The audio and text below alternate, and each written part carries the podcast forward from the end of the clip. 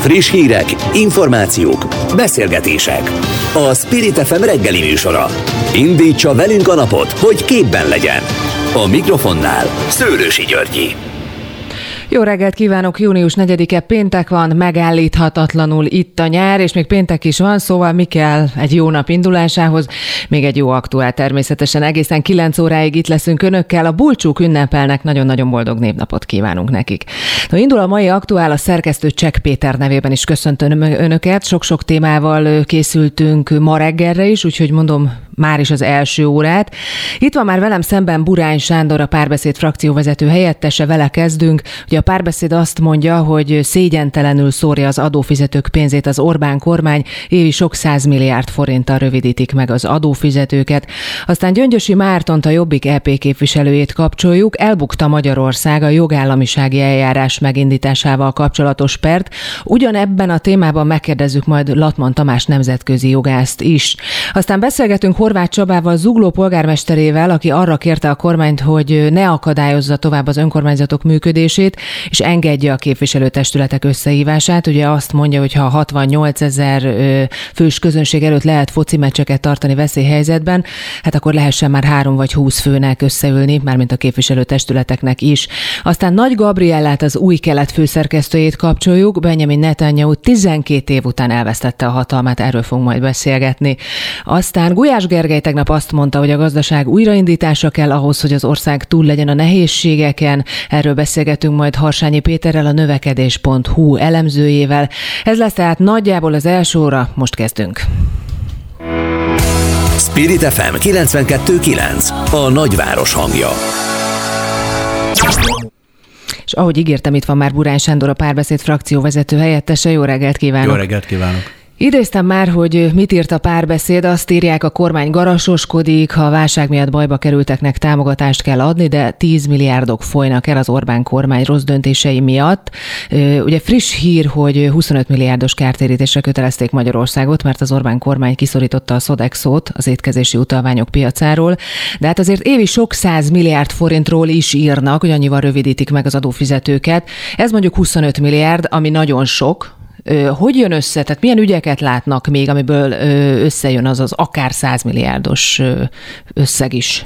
Jó, hát ez egy friss hír. Hát akkor csak szedjük össze a, a egy nap alatt keletkezett friss híreket. Ez a kártérítés, ez több tíz milliárd forint. Aztán itt van a Mátrai hőerőmű ügye, amit a kormány megvásárolt Mészáros Lőrinctől 17 milliárdért, és kiderült, hogy több mint 40 milliárdos vesztessége van. Miközben Mészáros Lőrincék több mint 10 milliárd osztalékot kivettek a cégből. Tehát van egy miniszterelnök közeli nagyvállalkozó, Magyarország leggazdagabb embere, ő kivesz több mint 10 milliárdot a cégből, eladja 17 milliárdért a magyar kormánynak, amit a magyar adófizetők fizetnek természetesen ki, majd a magyar kormány fizeti ki a több mint 40 milliárdos vesztességét a cégnek. Erre mondják azt, hogy még a hülyének is megéri. Ez az egyik hír. A másik, ami a, a egyik országgyűlési bizottságban, a törvényalkotási bizottság ülésen történt, hogy beteljeszettek egy módosítást, egy módosító indítványt. Ennek következtében létrejön mondjuk a sporttau támogatási rendszerének egy alapítványokat támogató változata. A cégek leírhatják a nyereségük mértékéig a alapítványokba befizetett pénzek után fizetendő adót, akár a 50 százalék helyett 300 százalékos mértékéig is. Ugye ez tegnapi hír, ez átment? Bocsánat, mert ezt a népszava szúrta ki ugye a Törvényalkotási Bizottság elé terjesztett módosító javaslatban, de hogy ez tegnap egy egészen friss hír volt. Ezt megszavazták? A bizottság ülésen megszavazta, a kormánypárti többség nincs kétség, hogy az országgyűlés plenáris ülésen is pontosan ilyen szavazás fog történni. Na egy most, mondatban igen. csak, hogy, hogy értsük, mit jelent ez pontosan? Tehát valakinek van egy cége, befizet valamelyik alapítványba mondjuk, ugye Igen. TAO pénzt, akkor 300 százalékos nyereség adó alapot kedve, képez, tehát a, szinte a adózni nem pénz kell, vagy mit jelent ez? 300 százalékát a társasági adó alapjából levonhatja, leírhatja maximum a nyeressége mértékéig. Ez azt jelenti, hogy a cég a nyeressége mértékéig adómentesen támogathat majd ilyen alapítványokat. Na most ne felejtsük el, hogy a költségvetésbe be nem fizetett adó, amit más célra átenged a magyar kormány vagy az országgyűlés egy döntéssel, az ugyanolyan közpénz, mint ha befolyna a költségvetésben, majd a, a költségvetési törvény alapján ezt szétosztanák ugyanilyen alapítványok között. Ezek az alapítványok a felsőoktatási, a most átalakult egyetemek alapítványai is? Ezek azok az alapítványok, amik többek között az egyetemeket célozták, de nem csak az egyetemeket működtető alapítványok vannak benne, hanem az összes olyan magánalapítvány, amit az elmúlt időszakban különböző módokon létrehoztak, nem csak egyetemekre. Akkor tulajdonképpen tehát a felsőoktatást, mert akkor erről is beszélünk, finanszírozzák a hazai cégek, vállalatok ebben a formában hát a tulajdonképpen egy adó? azt a részét, ez gyakorlatilag majdnem a teljes része, eh, amelyeket a kormány kiszervezett alapítványokba. És akkor nyilván majd irányított módon megsugják a, a cégvezetőknek, hogy eh, melyik alapítványba kellene tenni, hogy ezt a fociban láthattuk, hiszen nem eh, teljesen életszerűtlen, hogy az összes vállalkozó úgy gondolja, hogy, hogy felcsúton a foci csapatot érdemes támogatni. Ha megnézzük, hogy melyik településre esett a legnagyobb ilyen adó átutalás, az felcsút, nem pedig valamelyik patinás korábbi magyar labdarúgó klub. Ugye az ellenzék elszámoltatást ígér, és azt ígérik, hogy ezt a vagyont visszaszerzik az embereknek, lehet, hogy nem pont így fogalmaznak, de nagyjából. A Momentumnak van egy javaslata, hogy alakuljon egy korrupciós ügyészség, mint Romániában. Ezzel egyetért az MSZP, vagy a párbeszéd? A közös programban benne lesz ez a korrupciós ügyészség? Én személy szerint remélem igen. Hát nyilván a közös program minden eleme még nincs tető alá hozva, de Magyarországon szükség lesz egy radikális megoldásra. Ezt Paul Pétertől nem várhatjuk el. Nekünk is létrehozni kell egy olyan intézményt, ami ezeket az ügyeket kiemelten tudja vizsgálni, nyomozást tud indítani, adott esetben a, bűnösöket bíróság elé tudja állítani, úgy, ahogy ez Romániában történt. Ezt meg lehetne feles többséggel is csinálni, a korrupciós ügyészséget? Ezt hogy látják most? The. Nem vagyok benne biztos, hogy az ügyészség az feles törvény, de egyrészt ez, én bizakodó vagyok akár egy kétharmados választási győzelem tekintetében is. Nyilván ez kell, hogy legyen a célunk, hogyha az ellenzéki összefogásnak akár egy minimális erőnye van, de az ország területének jelentős részén, akkor ez azt jelenti, hogy az egyéni körzetek túlnyomó többségét meg lehet szerezni. Ha ez sikerült a Fidesznek, miért sikerülne az Egyesült Ellenzéknek, és akkor a kétharmados győzelem sem egy távoli cél. Hát ha kétharmad lesz, akkor nem is kérdés ez... tulajdonképpen a kérdés. Még egy utolsó dolog és utolsó kérdés, nyugdíjrendszer. Felröppent, hogy nagy átalakítás jöhet. Ugye Gulyás Gergely azt mondta, hogy tanulmányozzák ezt az elképzelést, mégpedig az, hogy a nyugdíj függhet attól, hogy valakinek van gyermeke, hány gyermeke van, vagy nincs, és a nyugdíjkorhatár is. Mit gondol erről? Nem érdemes kevelni a rendszereket. Tehát nyilván a családtámogatást más módon is meg lehet oldani. Mondok egy egyszerű példát. Ez a kormány 2010 óta nem emelte egyetlen fillérrel sem a családi pótlék összegét. Ha támogatni akarja a családokat, már pedig az összes családokat, nem azokat, akik hitel tudnak felvenni kedvezményesítelt, nem azok, akik az adójukból le tudják írni a gyermeknevelés költségeit, mert nagyon sok olyan család van, akinek alacsony jövedelme van, vagy egyáltalán nincs jövedelme, közmunka munkából él, ha ezt lehet nevezni, és a családi pótlék emelése ezeknek a családoknak a helyzetén is segítene. Tehát ezer olyan megoldás van a szociálpolitikai eszköztárban, amivel a családok helyzetét, ha ez cél, egyébként szerintem is fontos cél, csak hozzátenni, hogy az összes család helyzete, nem csak a legjobban kereső családok helyzete, akkor ezt meg lehet oldani. A nyugdíjrendszer tiszta módon elvileg a, a letöltött, munkában eltöltött idők és a befizetett befizetett járulék alapján, majd öregkorban, időskorban járó juttatás, ebbe belekeverni más társadalmi szempontokat nem biztos, hogy nem szerencsés. Keverni. Annál is inkább, mert a nyugdíjrendszeren belül az alacsony nyugdíjak felzárkóztatása egy önmagában is megoldandó probléma. Burán Sándor, erről még biztos, hogy fogunk beszélni. Köszönöm szépen, hogy itt volt. Én is köszönöm a lehetőséget. Spirit FM 92.9 a nagyváros hangja. A kormánynak nem voltak illúziói az Európai Bíróság döntéséről, így reagált az igazságügyi miniszter a luxemburgi székhelyű szervezet döntésére, amely elutasította az Európai Parlament hetedik cikkely szerinti eljárás megindításáról szóló állásfoglalásával szemben benyújtott magyar keresetet. A döntés értelmében az EP jogosan hagyta figyelmen kívül a tartózkodásokat a Sargentini jelentés szavazat számlálásánál, így annak megállapításai érvényesek Magyarországra. Itt van velünk a vonalban Gyöngyösi Márton, a Jobbik EP képviselője. Jó reggelt kívánok! Jó reggelt kívánok, üdvözlöm a hallgatókat is. Vajon mit jelent ez a gyakorlatban, ez az ítélet? Ugye eddig a hetes cikkely tulajdonképpen nem volt érvényben, vagy nem történt semmi, talán ha két meghallgatás történt az ügyben, most ez élesedhet, vagy történhet bármi? Hát sajnos ez egy nagyon szimbolikus küzdelem. A hetes cikkely szerinti eljárás Ugye nagyon sokan a atomfegyverhez vagy a nukleáris fegyverzethez hasonlítják, és nagyon jogosan, mert a hetes cikke szerinti eljárást azt alapvetően arra találták ki, hogy bár egyfajta nagyon komoly fenyegetést, fenyegetettséget jelent azok számára, akik például a jogállamisággal kapcsolatos szabályokat nem tartják be, mégis annak az élesítése, nagyon bonyolult, nagyon körülményes, és igazából senkinek sem áll érdekében. Tehát valóban, ahogy mondja, 2018. szeptember 12-én az Európai Parlament, most már ugye a bíróság is kimondta azt, hogy szabályosan, jogszerűen kétharmaddal döntött ennek a hetes cikke szerinti eljárásnak az elindításáról.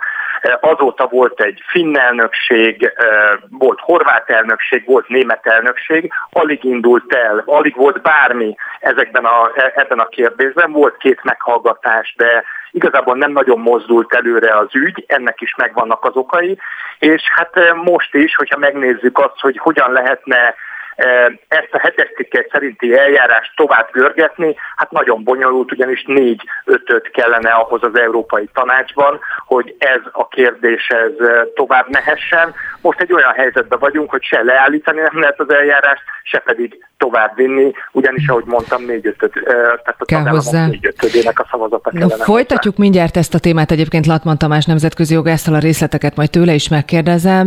Menjünk önnel tovább uniós oltási kártyával, beszéljünk mindenképpen erről, ugye azt mondják, hogy júliusra meg lehet, meg lesz ön szerint, mert ez is eléggé későn van, szinte a nyár közepe lesz.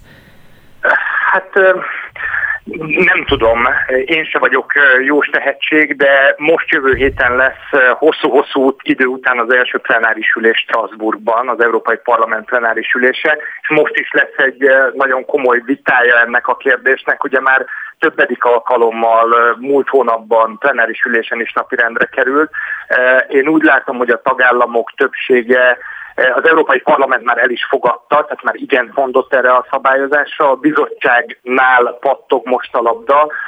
Úgy tűnik, hogy ez a szabályozás a nyáron mindenféleképpen keresztül megy, hiszen ez az érdeke a vállalkozásoknak, a turisztikai szektornak, meg hát az európai embereknek is, hiszen már mindenki egy év után unja ezt a bezártságot. És szeretne és utazni. Lehet-e azt dolgozni. képviselő úr tudni, hogy az uniós követelmények mik lesznek? Ezt azért kérdezem, mert tegnap Gulyás Gergely azt mondta, hogy a magyar oltási igazolvány digitális formája tart, jó lesz, mármint az Unióba, tehát összeegyeztethető, tartalmazni fogja az oltás típusát, és megfelel így az uniós követelményeknek. Na de mik ezek az uniós követelmények?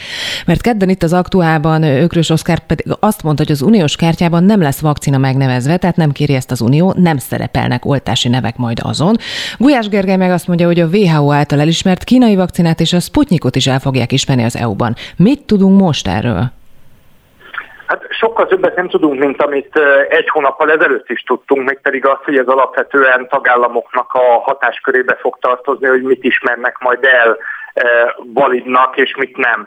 Tehát az, hogy egy tagállam az kizárólag az Európai Gyógyszerügynökség által jóváhagyott vakcinákat fogja majd elfogadni, vagy pedig a WHO-nak a a, a rendelkezései alapján, például a Sinopharm vakcinát is ugye, ugyanis ugye május, mikor is, május végén, május közepén ugye megkapta a WHO-tól a Sinopharm vakcina is a, a sürgősségi eljárásban az engedélyezést, tehát ugye mondták azt, hogy, hogy, hogy vagy, alapvetően a WHO is engedélyezte a, a, a Sinopharmot, tehát lesznek olyan országok, már úgy tudom, hogy Horvátországban, Ciprusban, Görögországban azt mondták, hogy nekik, nekik teljesen mindegy, jön egy turista egy oltási igazolással, ha a Sinopharm vakcináját kapta meg, ők azt is el fogják fogadni. Vannak ugyanis azonban olyan tagállamok, amelyek meg nem fogják elfogadni csak az Európai Gyógyszerügynökségnek a vakcináját, ott pedig majd azon múlik, hogy két tagállam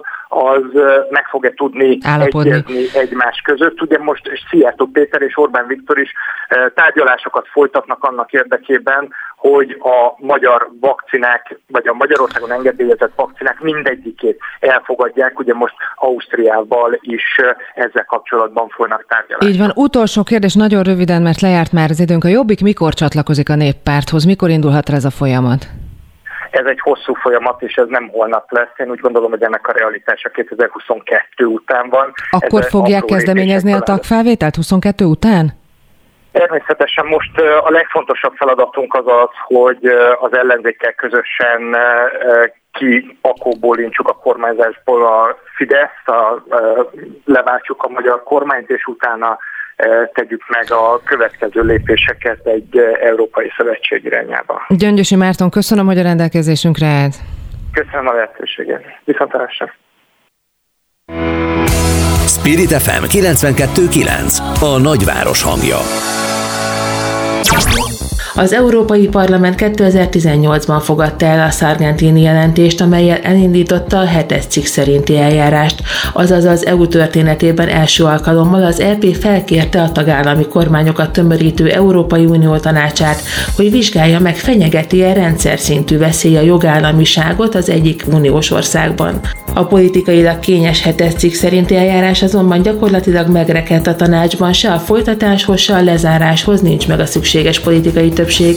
Az Európai Ügyi Miniszterek június 22-én veszik az ügyet ismét napirendre. A vonalban itt van Latman Tamás nemzetközi jogász. Jó reggelt kívánok! Jó reggelt kívánok!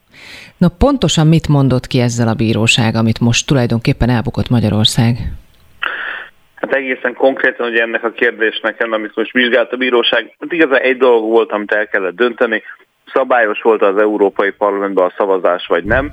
Ugye a kormány ezt azért peresítette, mert ezzel megpróbálta megállítani ezt a hetes cikk szerinti eljárást, hogyha ugye kiderül, hogy a szavazás a parlamentben érvénytelen volt, akkor logikus, hogy ezt a magyar alkotmányjog is ismeri, ez a közjogi érvénytelenségnek az egyik esete, hogy akkor a, annak eredményeképpen létrejövő aktus sem jöhet létre szabályosan. Hát valamilyen szinten ez sikerült, nem? Mert 2018-ban indult, és hát most lett vége, mert mint a pernek, tehát ennyi ideig tartott ezt kimondani. De Vagy vége nem, van egyébként? Hat, Fel, lehető fellebezni? Nem, nem, nem se, semmilyen hatása nem volt magának az eljárásnak a megindítására, hiszen az eljárás 2018 őszén az el is indult annak megfelelően, hogy az Európai Parlament megszavazta, tehát igazából ennek semmilyen halasztó vagy egyéb hatája nem volt ennek, a, ennek az intézkedésnek, ennek a lépésnek. Hát annál rosszabb, nem? Tehát a 2018 óta folyamatban lévő hetes cikk szerinti eljárás, tehát érvényben van, megy ellenünk, mert Magyarország ellen. Azért tényleg azt mondtuk erre, hogy ez az uniós atombomba, és hát úristen, ilyen még nem volt, és annyira durva, és annyira példátlan. Tehát nem, nem akarom leszólni, mert nyilván nem feladatom. Na de mi történt itt az elmúlt lassan négy évben akkor ebben az eljárásban? De hát nyugodtan le lehet szólni, tehát az, nincs azzal semmi gond, azt is azért mindenki, aki, aki lát a pályán, azt elmondta az első pillanatban, hogy a hetedik cikk szerinti eljárás az persze hivatkozhatnak rá politikai aktorok, mint atombombára, és hatását tekintve tényleg lehet akár olyan is, de hát nagyon világos maga az, hogy az egész eljárása, maga a struktúrája, az egyes lépései, azok annyira ki vannak szolgáltatva a, a politikának és az államok akaratának, hogy az egész hetedik szerinti eljárás, ez, ez egy vastagon politikai eljárás. Mindig is az volt, soha nem ígérkezett másnak, hogy ennyire el tud akadni, arra valószínűleg viszont már nem számított senki, tehát az teljesen világos volt, már a korai kommentárokban, hogy, hogy gyors eredmény nem lesz, de hogy még azon is ilyenfajta rugózás lesz, hogy az első szakasznak a lezárását sem sikerül nem tudom mennyi időn belül lezárni, vagy összehozni. Ez még szerintem a legpesszimistább elvárásokra is rácáfolt. Így lesz ez, ez, bocsánat, a jogállamisági mechanizmussal is. Ugye most is van vitás ugye a kormánynak az EU-val, bíróságra is mentek a, van, aki azt mondja, hogy addig is lehet alkalmazni a jogállamisági mechanizmust hazánk ellen, például a Momentum EP képviselője, van, aki meg azt, hogy ö, nem. Ugye most egyébként a bizottság elnökét az EP fenyegeti, hogy egy olyan mulasztásos kötelezettségszegést követel, még őt is beperelhetik, hogyha nem lépnek. Mi a helyzet ezzel kapcsolatban? Igen, itt alapvetően arról van szó, hogy volt egy az intézmények között kötött megállapodás, aminek az alapját az a tagállamok közötti megállapodás szolgálta, amit ugye a költségvetés elfogadásával kapcsolatban a tagállamok az Európai Tanácsban, tehát a kormányfők és államfők találkozóján megkötöttek, Természetesen az Európai Parlamentben ülőgélő politikai szereplők ezzel nem értenek egyet, és ezért halljuk ezt az időnként ilyen kicsit ilyen agresszívnek tűnő kommunikációt, hogy az Európai Parlament sok mindennel fenyegetőzik. Meglátjuk, hogy ezt komolyan veszik-e, vagy csak egyszerű fenyegetőzés. Ez egészen azért egy más kérdés amúgy, mert ugye annak a jogállamisági eljárásnak a létrehozását pont az indokolta, hogy a hetedik cikk szerinti eljárásnak ezek a fajta nehézségei és problémás jellege, az világos volt az első pillanattól kezdve. És pont ezt akarták ezzel az eljárással kiiktatni. Tehát amennyiben úgy dönt a bizottság, hogy tényleg megkezdi ezt az eljárást, ezt a jogállamisági eljárást, annak a lefolytatásában nem ugyanazok a szabályok vannak, mint egy hetedik cikk szerinti eljárásban. Tehát itt például nincsen olyan jellegű konszenzuskényszer, mint a hetedik cikk szerinti eljárásban, ahol az első szakaszban négy ötödös többség kell a tanácsban, a másodikban pedig egyhangúság.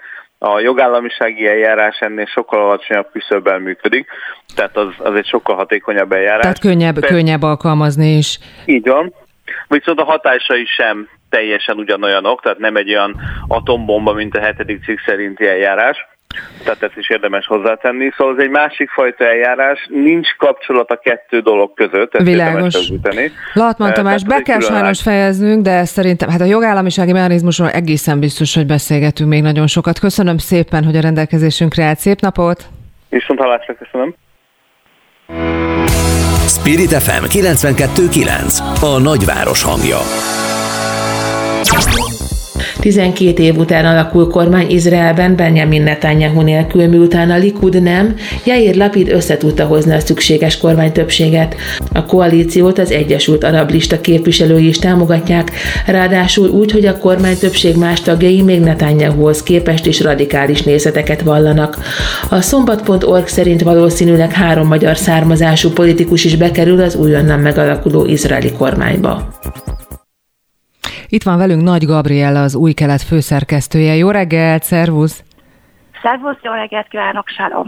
Jó reggelt! Ugye számunkra több minden is fontos és érdekes, és talán szokatlan, amikor ezt a választást nézzük. Kezdjük talán ott, hogy Benjamin netanyahu úgy emlegették itthon, mint Orbán Viktor nagy barátját. Naftali Bennettel mi a helyzet? Hát milyen kapcsolat van, vagy lesz lehet az új izrael és a magyar kormány között?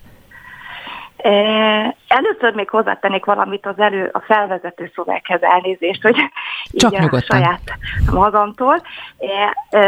Tehát a, a külső arab támogatás az nem az Egyesült Arab lista lesz. Az Egyesült Arab lista az egy négyes fogat volt, három eh, radikális, mondjuk baloldali eh, arab párt, és a Mansour Abbas vezette radikálisan jobboldali, tehát ilyen vallásos nacionalista párt, a Rám, ugye a Mansour Abbasnak a pártja, ő kivált ebből az Egyesült Arab listából, és egymaga indult a választásokon Benjamin Netanyahu miniszterelnökkel szövetkezve. Tehát ezt ah, tegyük hozzá. Aztán most, a Mansura, most már nem. Mansura, Hát nem, nem, ez nem igaz. De Mansour Abbas azt mondta, hogy ő szakítani akar azzal az évtizedes gyakorlattal, hogy az arab pártok ott ülnek a sarokba, ellenzékbe, és mint valamilyen papet figurák ott el vannak maguknak, ott vannak, de minek. Szóval senkit nem érdekli, hogy ott vannak, de az Izraelben, demokráciában ők ott lehetnek. De eb- ezért az... ment bele ebbe a koalícióba? Akartalak erről kérdezni, akkor maradjunk is itt. Igen, tehát ő azért lépett ki, ő azt mondta, hogy az izraeli, tehát itt most izraeli arabokról van szó, tehát nem a palesztinokról a palesztin hatóság területen, izraeli állampolgárokról van szó, Izrael ország területen élő közösségeknek a, a pártjai ezek, akik képviselik ezeket az arabokat. Ő azt mondta, hogy az ellenzékben, ahol megtűrt szerepük van, ő ezzel változtatni akar. Ő szeretne elsősorban jóléti és biztonsági kérdésekben többet biztosítani az arab szavazóknak, ezért szövetkezett Benjamin Netanyahu miniszterelnökkel még a választások előtt, hogy ő aktívan szeretne benne részt venni az izraeli politikában, nem mint ellenzék, hanem mint támogatója kormánynak. Ugye ennek első számú kedvezményezetje volt Benjamin Netanyahu miniszterelnök. Ez így szépen ment a maga módján. Választások után Mansour Abbas nagy meglepetésre tényleg egyedül képes volt a Netanyahu támogatásával megnyerni, a, úgymond a választásokat a pártjának bejutottak Neszetbe, és ő végig ki is állt a Netanyahu mellett. De azt mondta, hogy ha Netanyahu nem tud kormányt alakítani, őt az, ő nem tud ezzel mit kezdeni, már pedig le nem tudott, és ő azt mondta, hogy amennyiben az alakuló kormány az ő közössége számára olyan pozitív előrelépés biztosít, akkor ő, ő, ő támogatja a Naftali Benetet is. Uh-huh. Jó, azért kérdezem, vagy akadunk fel, mert innen nézve ez ugye furcsa. Tehát, hát innen nézve is furcsa. Mindenhonnan nézve ez egy Izrael történetében ilyen még nem fordult elő. Tehát egy, egy Izrael egy fordulóponthoz érkezett jelenleg, ez nem egy nap alatt történt, ennek ez köszönhető az elmúlt két és fél év belpolitikai válságának, ennek következtében megváltozott szavazói akaratnak nyilván. Mondom, ez, ez a Netanyahu nagyon sokat tett hozzá, ez az ő érdeme. És most igazából Naftali Bennett elhapolta előle a sót, mert Netanyahu akarta ezt felmutatni, hogy az Abraham egyezmény után ő az arabokat is beemelt a politikába, és egyenrangú jogokat adott neki. Tehát ez egy, ez egy nagyon jó terv volt, nagyon jól működött, de Bezalel Smotrich megakadályozta ezt. A vallásos cionista párt tagja a Netanyahu jobboldali blokkjának, ő azt mondta, hogy szó se lehet róla. No, akkor... És bedőlt az egész. És bedőlt az egész, ez nem sikerült Netanyahu-nak, most így van 12 év után. Na, amit, amit kérdeztem, akkor térjünk vissza oda, tehát a magyar vonatkozásra. Vár, várható-e változás az izraeli-magyar kapcsolatokban szerinted? Hát nézd, Naftali Bennett egy nagyon jó fiú szerintem, és minden irányba azon lesz, hogy jól működjenek a dolgok. Nem tudom elképzelni, hogy Naftali Bennett neki benne Orbán Viktornak, vagy bárki másnak. Neki elsősorban az a fontos, hogy Izraelben a belpolitikai szinten jól működjenek a dolgok. Nyilván diplomáciai vonalú ő nem fog szembe menni sem Orbán Viktorral sem. Sem az Unióval? Ugye ez is fontos magyar szempontból, mert az Unióval szemben mentünk már mi is, ugye a magyar kormány Izrael miatt, legutóbb csak ugye a magyar kormány nem szignózott egy nyilatkozatot az izraeli-palesztin konfliktus uh-huh, miatt. Uh-huh, uh-huh. Hát nyilván a, a Izraelben a jobboldali pártok, és hát a Bennett az a, az egyik kiemelkedő alakja, annak ellenére, hogy Netanyahu szerint egy valós, de mindannyian tudjuk, hogy nem az. Tehát ő egy igazán radikálisan... Hát szélsőjobbos a jelz, jelzője, tehát inkább szélsőjobbos. Hát jó, lehet így is mondani, de mondjuk úgy, hogy ez egy, mondjuk Itamar Benvinhez nem szélsőjobbos, de ez mindig nézőpont kérdése, de ő nyilván egy radikális jobboldali nézeteket képvisel, úgyhogy az Európai Uniónak Izrael ellenes bár bármilyen megnyilatkozásai nem fognak célba találni, az egyértelmű. Mit lehet tudni egyébként Bennettről? Ahogy mondtam, hogy szélsőjobbos jelzővel illetik, egyetem mit jelent ez Izraelben a szélsőjobb, és igaz, hogy magyar származású? Naftali Bennett nem magyar származású, Amerikában született. Városi legenda.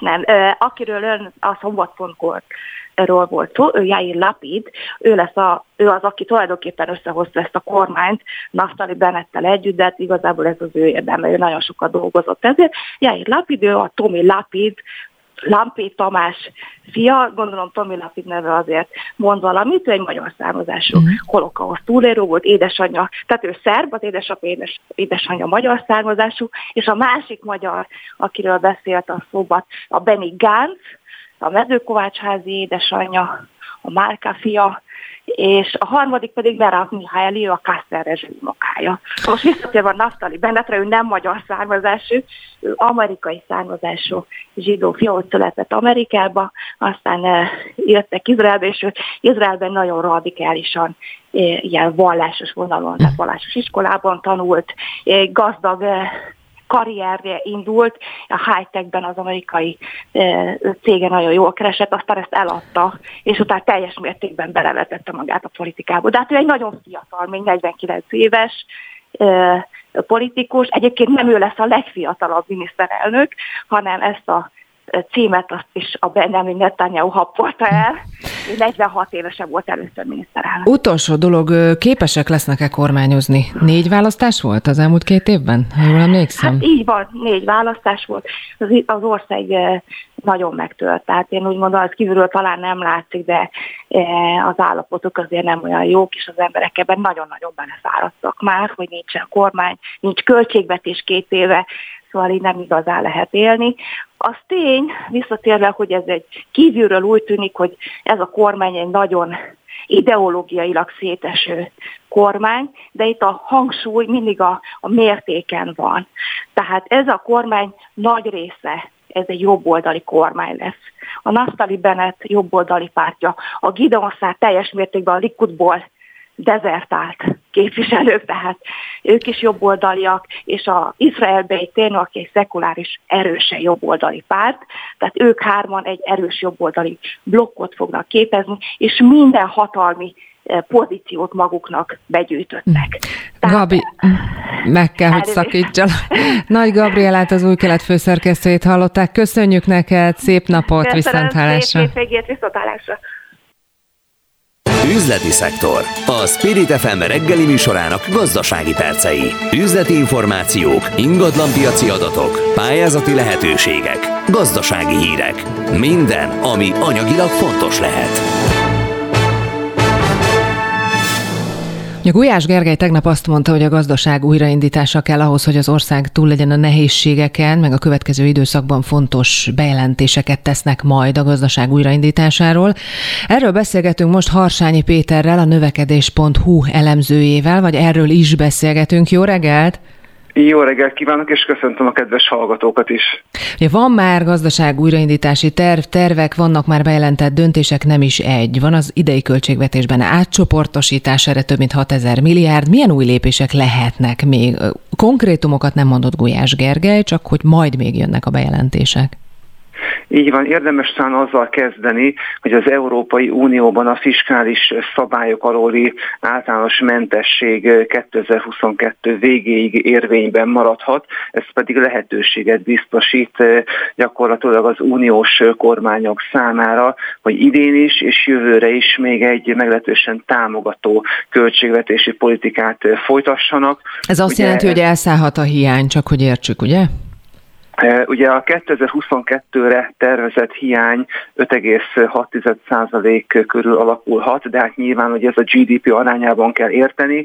Ugye nagy bizonytalanságot ad, ad okot, hogy a koronavírus járvány akár Magyarországon, akár külföldön hogyan fog alakulni. Nyilván ugye, mivel jól halad az oltási folyamat, idehaza már egyre kisebbek az ilyen jellegű kockázatok, viszont ugye külföldön, mivel Magyarország egy kis exportorientált ország, ott azért alapvetően alapvetően kérdéses, hogy mivel ott az oltási folyamat lassabban halad, kérdéses, hogy lesz-e újabb hulláma a járványnak, lesznek-e újabb járványügyi intézkedések, és ugye ez az export piaci keresletünket mennyiben fogja befolyásolni.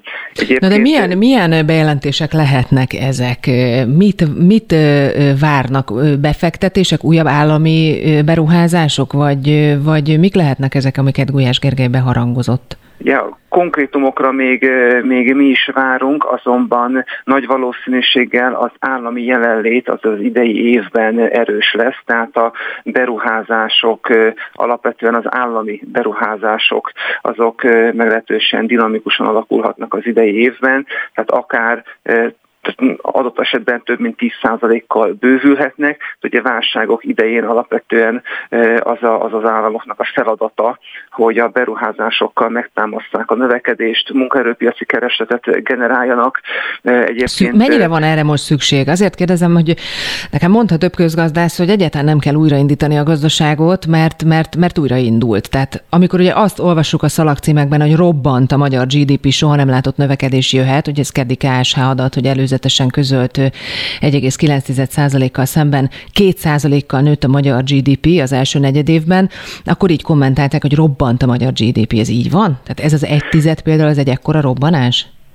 Hát ugye ez talán azért is volt jó hír, mert elkerülte Magyarország a V alakú lassabb kilábalást azáltal, hogy volt egy 2%-os növekedés az első negyed évben, és a robbanás az igazság szerint a második negyed évben fog jönni, hiszen ugye nem szabad elfelejteni, hogy például a több autógyár ipari szereplő leállította a termelését még egy évvel korábban, ugye a tavaszi hónapok során, nagyon alacsony a bázis, és ezáltal pedig az éves alapú növekedés majd nagyon gyors lehet, de ugye ketté szakadt ugye a magyar gazdaság, tehát több sebességűvé vált a magyar gazdaságnak a növekedése, tehát van nagyon sok ipari, pénzügyi terület, információ-kommunikáció terület, ami nagyon megy, viszont a vendéglátás, a a, a szállodaipar az viszont rendkívül nehéz helyzetben van a járványhelyzet hatására.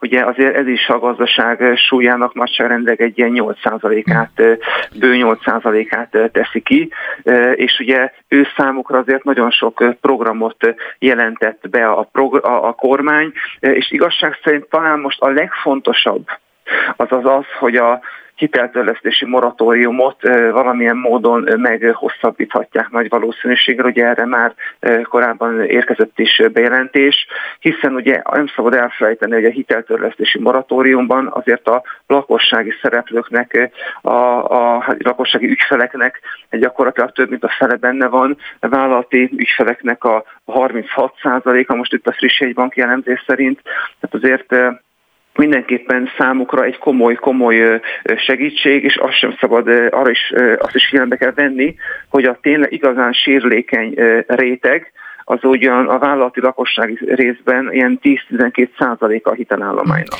No, egészen más, újabb kritika érkezett a jegybankelnöktől a növekedés.hu-n egyébként, ugye hosszú cikkben foglalta össze Matolcsi György, hogy szerintem mit nem végzett el a kormány az elmúlt 11 évben.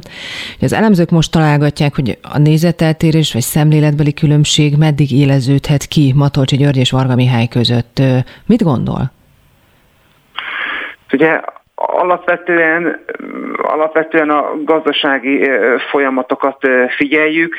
Ugye az elmúlt tíz évben egy nagyon komoly gazda, államadosság leépítés ment végbe, és ugye ennek az előnyeit most adott esetben láthatjuk, hiszen a GDP arányos államadosság ugye lesüllyedt még a korábbi 80%-os, 2010-es 80%-os szintről körülbelül ilyen 65-66% környezetébe, így 2019 végére, és ugye a külföldi államadosság is, külföldi, külföldiek kezén lévő államadosság is lefeleződött, és ugye ennek hatására pedig ugye a járvány időszakában ugye sokkal kisebb volt Magyarországnak a külső sérülékenysége, nyilván a lakosság kezén volt emiatt nagyobb adósság, a lakossági megtakarítások terülöttek be ugye az állampapírpiacra, de ezáltal pedig ugye nem alakultak. Tehát ugye a külföldiek válságok idején sokszor menekülőre fogják külföldi befektetők, és így ezért stabilan tudott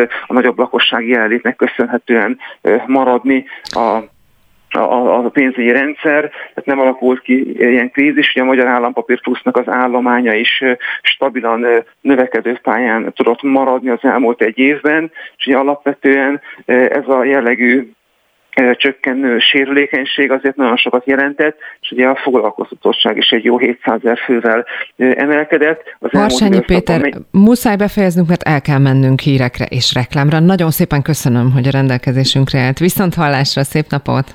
Köszönöm, viszont kívánom! Aktuál. Friss hírek, információk, beszélgetések. A Spirit FM reggeli műsora. Indítsa velünk a napot, hogy képben legyen.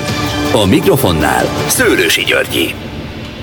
Jó reggelt kívánok a most csatlakozóknak, ez itt az Aktuál a következő órában is nagyon sok témával várjuk Önöket. Például mindjárt beszélgetünk, hát most már mondhatom, hogy szokás szerint, mert péntek van, és ha péntek, akkor miniszterelnöki interjú a Magyar Rádióban, szóval itt lesz Csuha Ildikó, az ATV főmunkatársa. Megkérdezzük tőle, hogy miket mondott vagy jelentett be a miniszterelnök, önök nem hallhatták, hiszen nagyon remélem, hogy inkább minket hallgatnak, de hát látják, nem maradnak le semmiről. Amit én láttam, annyit mondott a miniszterelnök, hogy a tömeges oltásról készen készenléti oltásra állunk át. Hát nyilván nem csak ennyit mondott, majd Ildikó elmondja, hogy miről beszélt még. Aztán itt lesz nálunk Krasznai Csaba, kiberbiztonsági szakértő. Témánk természetesen az lesz, hogy egy terrorcselekményre készülő 21 éves férfit vettek őrizetbe a hatóságok. Az internetes beszélgetései alapján találtak rá. Rengeteg kérdés van ezzel kapcsolatban, például, hogy hogyan használják a terroristák az internetet, nem csak kapcsolattartása, hanem sok minden másra is. De ezt majd mind megkérdezzük Krasznai Csabától. Aztán itt lesz Borsi Dávid, a BKK szóvivője. Több dologról is beszélünk vele, például, hogy mégis lesznek BKK hajók, csak egy kicsit másképpen, és arról is beszélünk, hogy nem sokáig használhatják már az autósok sem a láncidat, ugye a gyalogosok már elég régóta nem.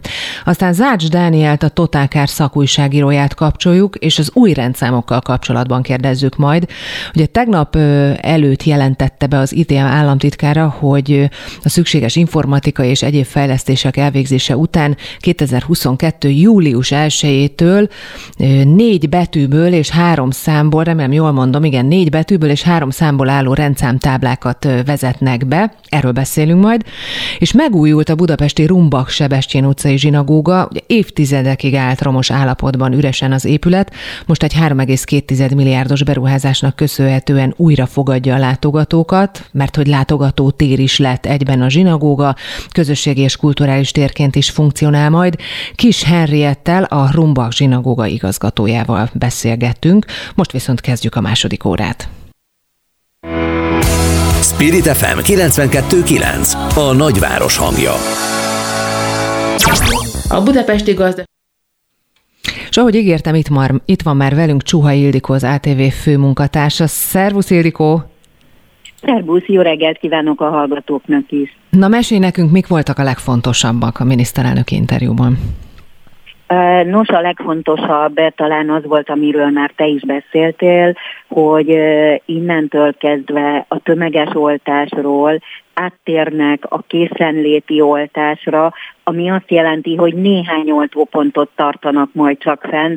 Ezért a miniszterelnök nyilván egy ilyen oltási kampányjal még arra buzdított, hogy addig is mindenki menjen, ilyen az oltás lehetőségével a házi orvosoknál, kórházi oltópontoknál, ami bejelentés elmaradt, pontosabban egy részleges bejelentés volt, a műsorvezető Nagy Katalin megkérdezte, hogy a 12-15 év közöttiek oltására mikor kerül sor, döntötte a kormány, Erről a miniszterelnök azt mondta, hogy nagyon óvatosak, itt nem politikai döntést kell hozni, itt nagyon hosszú tudományos orvosi megközelítés tanulmányok sora van, tehát valamikor nyár végén fognak erről döntést hozni. Mm, tehát egyébként engedélyezték volt... már sok helyen Európa, vagy mire hivatkozott a miniszterelnök, vagy nem hivatkozott semmire, mert azt mondták, hogy, vagy azt mondta, hogy nyár végén döntenek róla. Mert ugye akkor ezek szerint az iskolásokat nem fogják oltani a nyáron. Ugye nagyon sok szakértő ezt már kérte itthon, hogy fú, de jó lenne, hogyha oltanák szeptemberig.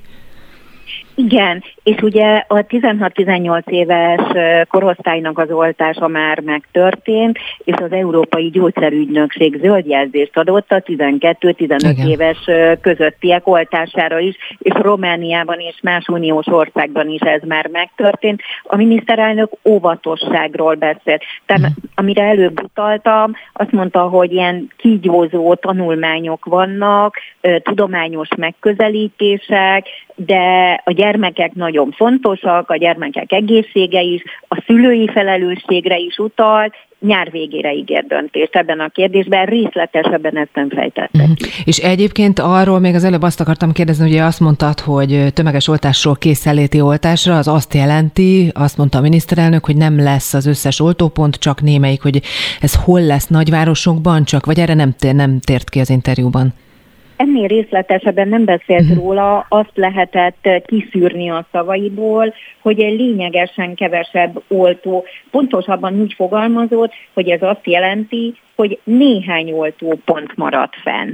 Tehát lényegesen kevesebb lesz az oltópontoknak a száma, ennél konkrétabbat uh-huh. nem mondott. No, mi volt, mi volt még, Ildikó? Hát ö, beszélt még arról is, hogy jön a, ugye az uniós vakcina igazolvány, amit green cardnak is neveznek, digital passportnak is, tehát ez nagyon fontos, azt gondolom, a nyaralók, az utazni vágyók szempontjából, azt mondta, megerősítette, amit Gulyás Gergely tegnap a kormányinfon bejelentett, hogy június 15-ére Magyarországon is meg lesz a, a digitális kártya, és ezen feltüntetik majd az oltások, mindkét oltásnak a típusát és az idejét is, és ő is arra utalt, hogy ez kiválthatja az uniós COVID igazolást is, és itt hosszan beszélt arról, hogy ő nagyon büszke, hogy nálunk már van ilyen védettségi igazolvány, mert az Európai Unióban sokan még utánunk járnak a szabad mozgásban, talán nem is lehet őket megérteni, de a kormány előre látó, és hogy június 15-ére Magyarországon egy kompatibilis az uniós oltási igazolványnak vagy COVID igazolványjal kompatibilis digitális igazolása uh-huh. lesz mindenki. Hát csak kérdés, hogy a két keleti vakcina mennyire lesz kompatibilis, mert tegnap Gulyás Gergely, ha jól emlékszem, nem követtem végig teljesen a kormányinfot, de mint hogyha azt mondta volna, hogy ő szerinte elfogja az Unió fogadni majd a, a Sinopharmot és a Sputnikot is, tehát elismeri majd az Uniós Gyógyszerügynökség, ami azért érdekes, mert az orosz ott van, de hát német lap információk szerint szeptembernél előbb nem fogják elfogadni. Ez az egyik, amit lehetett hallani, a Sinopharm pedig, ha jól tudom, nincs is ott az EMA előtt. Beszélt erről esetleg a miniszterelnök? A miniszterelnök erre most így konkrétan nem tért ki, de valóban a, ugye az uniós megállapodás, amit már két hete megkötöttek, vagy hát megegyeztek róla, az azt mondja ki, hogy a EU tagállamok számára azon igazolások, oltások elfogadása kötelező érvényű, amelyeket jóvá hagyott az EMA, az Uniós Gyógyszerügynökség. Tehát az pedig kétoldalú megállapodásokkal alapján lehet megoldani, és erre rá is kérdezett a műsorvezető Nagy Katalin, eddig ugye 11 plusz egy megállapodásunk van, uh-huh. mert Románia a zöld zónába tette Magyarországot, azzal 12, akikkel az utazási megállapodást már aláírtuk, az összes többi kérdőjeles, igen, ebben lehet bízni, hogy, hogy a, akár a WHO, a WHO ugye a Sinopharmot már ajánlotta és biztonságosnak ítélte, az orosz Putnikot viszont nem, tehát valóban ebben lehet bízni, hogy az Európai Gyógyszerügynökség az orosz vakcinát is engedélyezi. Vagy hát előbb-utóbb. Ildikó, még egy Igen. dolgot közben itt találtam az interneten. Azt Mond. emelték ki itt a miniszterelnöktől, hogy oltási kampányt egyelőre nem akarnak indítani. Ez, ez nem tudom, te erre felfigyelte, ez mit, mit, milyen oltási kampányt? Egyrészt van, hát azért az óriás plakátokat látjuk, vagy ez a gyerekekre vonatkozott? Igen. Vagy? Ez, igen, igen, igen. Ezt a 12-15 évesek korosztályán oltásának az oltására, vagy annak kapcsán mondta a miniszterelnök. Nyilván a, ő is kampányolt a a műsor elején, hiszen arról beszélt, hogy most már ugye azok vannak többségben, akik a második oltás is megkapják napi vagy heti átlagban, mert két és fél millióan nem is regisztráltak és nem szeretnék beoltatni ezek szerint magukat, tehát ezt a 12-15 éves korosztályra értette, nem általában, hiszen a kormányinfón Gulyás Gergely és minden kormányzati megszólaló, maga a miniszterelnök is amellett kampányol, hogy igenis minél többen oltassák be magukat. Ildikó, igen? igen? Csak annyit szerettem volna még mondani, hogy miről volt még szó, de ö, még a pedofil ellenes törvénycsomagról volt szó, Kocsis Máté javaslatát kiemelte a miniszterelnök, ugye itt ö, rendkívül szigorítják a pedofil bűnelkövetők büntetését, és az egyik fontos eleme, hogy ö, lesz egy nyilvános adatbázis, és név szerint bárki rákereshet ebben az adatbázisban az általa gyanúsnak vélt, vagy pedofil gyanúba keveredett valakivel szemben, aki a gyerekek közelében van. Erről beszélt a miniszterelnök, illetve ugye június 4-e, a trianoni békediktátum 101. évfordulója kapcsán azt mondta, hogy inkább a siker és az együttműködés és az erő az, ami, ami domináljon. Mm. Ildikó, köszönöm, hogy elmondtad mindezt. Jövő pénteken szerintem várunk vissza, hogyha lesz miniszterelnöki interjú. Csuha Ildikót, az ATV főmunkatársát hallották. Köszönjük, szia, szép napot köszönöm, neked! Minden jót! Spirit FM 92.9 A nagyváros hangja a Budapesti Gazdasági Egyetemen tanult és jó családból származik ügyvéd és pedagógus szülőktől, akik nem tudták, hogy fiúk radikalizálódott. Ez derült ki arról a 21 éves magát iszlám hitűnek valló férfiról, aki terrorcselekményekre készült Magyarországon. A tek felderítői hetek óta figyelték a 21 éves egyetemistát, mert gyanúsá vált, hogy az iszlám államhoz köthető internetes oldalakon csetelt, melyekre csak bizalmi úton jelszóval lehet bekerülni. Velem szemben itt van már Krasznai Csaba, kiberbiztonsági szakértő. Jó reggelt kívánok! Jó reggelt kívánok, üdvözlöm a hallgatókat! Ugye tegnap azt mondta Gulyás Gergely, hogy hetek óta figyelik, vagy figyelték ezt a, ezt a férfit. Az első kérdésem az az, hogy hogyan kerül a hatóságok szeme elé egy 21 éves férfi az interneten, milyen oldalakra kell felmenni ahhoz, hogy rátaláljanak a hatóságok egy potenciális terroristára? Ugye egy ilyen esetben a tipikus életút az szokott lenni, hogy először föl kell valahogy kelteni az érdeklődést az ideológia iránt. Ezek jellemzően kis közösségekben, mecsetekben, családokban, börtönökben szokott, szokott megtörténni. Majd utána következik az internetes keresés, hogy mi is ez az egész. Ugye nagyon sok olyan honlap van, ami Mármint, kimond... hogy ő elkezdi Igen, keresni. így van, így van, így van. E, nagyon sok olyan honlap van, volt, egyre kevesebb egyébként az interneten, mert sikeresen írtják őket, ami kimondottan ezzel az ideológiával foglalkozik. Ezeknek egy része jellemzően már valamelyik nyugati titkosszolgálat üzemeltetésében van, e, azaz gyűjtik konkrétan azokat az IP címeket, amik beérkeznek, amilyen megkeresések megkeresések vannak. Ezzel Ezek viszont... csalik? Persze, pontosan így van. A titkosszolgálati műveletek jellemzője az, hogy nem mindig fedjük fel elsőre, hogy mi történik, hanem hagyjuk, hogy hat fusson. Ezek az IP címek ugye már mondjuk úgy, hogy radarra tudják tenni az adott embert, de ennél tovább kell menni. A következő lépés, hogyha megtörténik a beszervezés, akkor valamilyen, most már azért jellemzően titkosított chat csatornán keresztül szokott lenni, jellemzően a Telegram nevű csatorna egyébként az, de simán elképzelhető, hogy van valamelyik másik ilyen alkalmazás, amin keresztül a kommunikáció történik. Ezek műsz... Lehet tudni, hogy itt itt hol történt vajon? Vagy ezt nem... Nincs erről információ. Nincs erről információ. Azért... És, és bocsánat, csak Igen. azért érdekes, hát abszolút laikusként nyilván a hallgatók sem tudják, hogy egy ilyen titkosított chat csatornát, amin beszélgetnek, ezt lehet figyelni? Hát nyilván azért titkosított, hogy ne lássák, de akkor ez, erre van módja a szolgálatoknak. Hát nem igazán, ez a nem probléma. Igazán. Korábban néhány évvel ezelőtt még megvolt a módszer ahhoz, hogy hogyan lehet ezeket megfigyelni, viszont körülbelül 5 évvel ezelőtt elkezdődött egy tömeges titkosítás az interneten, ami nekünk nagyon-nagyon jó fékfelhasználóknak, a hatóságoknak viszont megnehezíti a munkáját. Éppen ezért körülbelül egy évvel ezelőtt, mint az Egyesült Államok, mint pedig az Európai Unió határozottan megkérte ezeket a szolgáltatókat, hogy tegyék, legyek, legyenek szívesek lehallgathatóvá ezeket a csatornákat, illetve konkrétan a Telegram eh, aktívan eh, próbálja segíteni a terrorlehárítók munkáját, de az ő keze is meg van kötve, mert a technológia olyan, hogy nagyon nehezen lehet megfigyelni. Viszont ezekben a csatornákban. Hát nyilván, hogyha megteszik, bocsánat, akkor Igen. nem fogják annyian használni, tehát kérdés, hogy mi a cég mennyire. Egyébként ezt megengedték, vagy most akkor ezek szerint ez a szabályozás ez hol tart?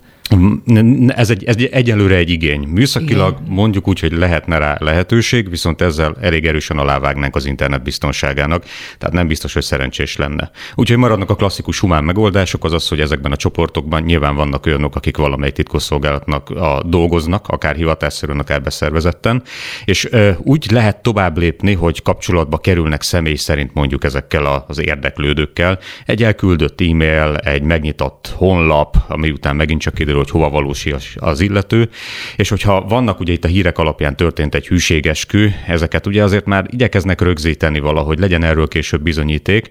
És a, hűségeskü az egy hang felvétel lehet? vagy egy írás vagy, is adott esetben, írás tehát is ezt lehet. írásban is ki mhm. tudom, ki tudom eh, tenni. Utána, hogyha ezek a bizonyítékok megvannak, akkor tipikusan külföldi titkosszolgálatok, tipikusan ugye az Egyesült Államok, tipikusan Németország, Franciaország, Nagy-Britannia azok, akik ezeket a csatornákat képesek műszakilag megfigyelni. Jön az a füles az adott ország titkosszolgálatnak, hogy érdemes lenne célszerűen rámenni az adott emberre, onnantól kezdve pedig jönnek a hagyományos megoldások, a telefon, számítógép feltörése, lehallgatása, személyes megfigyelés, és a megvan a bizonyíték, akkor pedig a letartóztatás. Több biztonságpolitikus azt mondta, hogy ugye magányos elkövetőről van szó, kizárt, hogy csoporttagja lett volna.